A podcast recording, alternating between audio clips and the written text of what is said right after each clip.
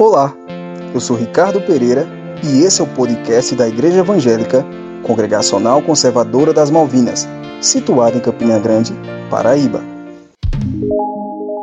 Começamos mais uma devocional. O perigo da falsa doutrina.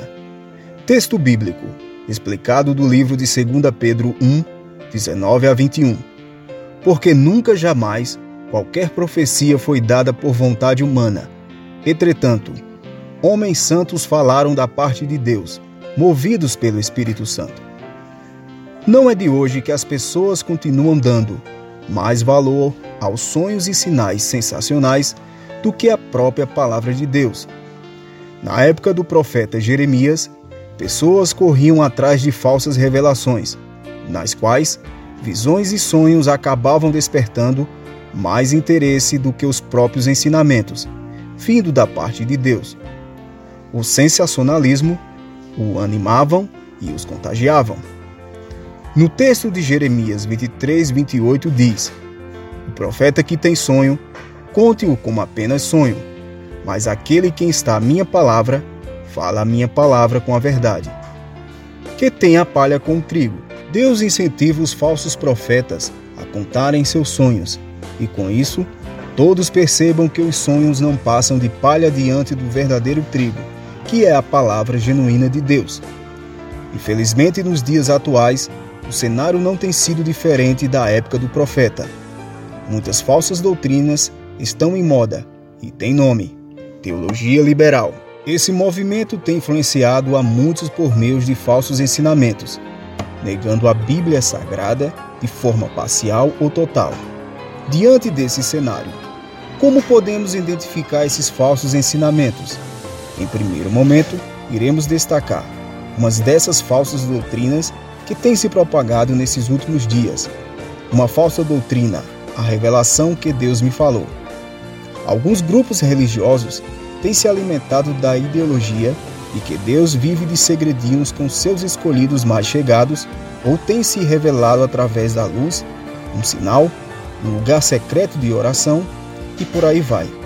São aqueles que toda semana têm algo a dizer sobre o que Deus disse para eles.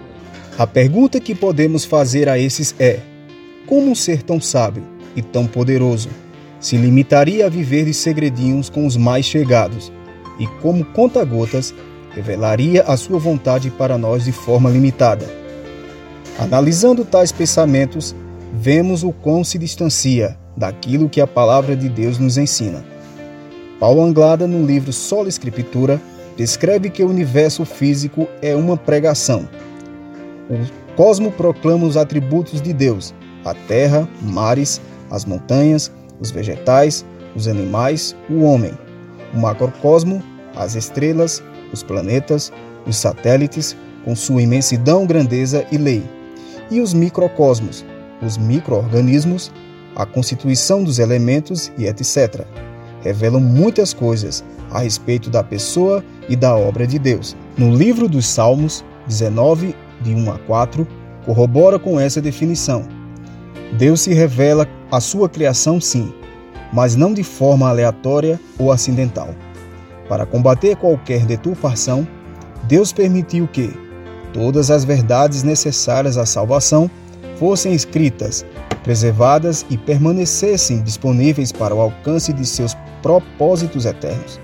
Logo, a palavra de Deus é suficiente para o homem se arrependa dos seus maus caminhos e seja edificado ao longo da sua caminhada cristã. Qualquer ensinamento que seja contrária às Escrituras seja considerada anátema.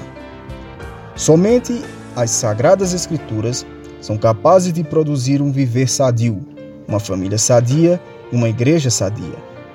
Desprezar tais ensinamentos e crer que outras coisas podem substituí-la seria como negar a maior demonstração de amor da história da humanidade, a morte e a ressurreição de Cristo.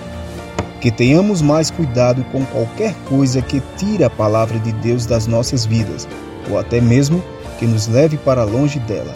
Só a Escritura. Amém. Devocional criado por Yalisson Nicolau. Você ouviu o podcast da Igreja Evangélica Congregacional Conservadora das Malvinas, em Campina Grande, Paraíba.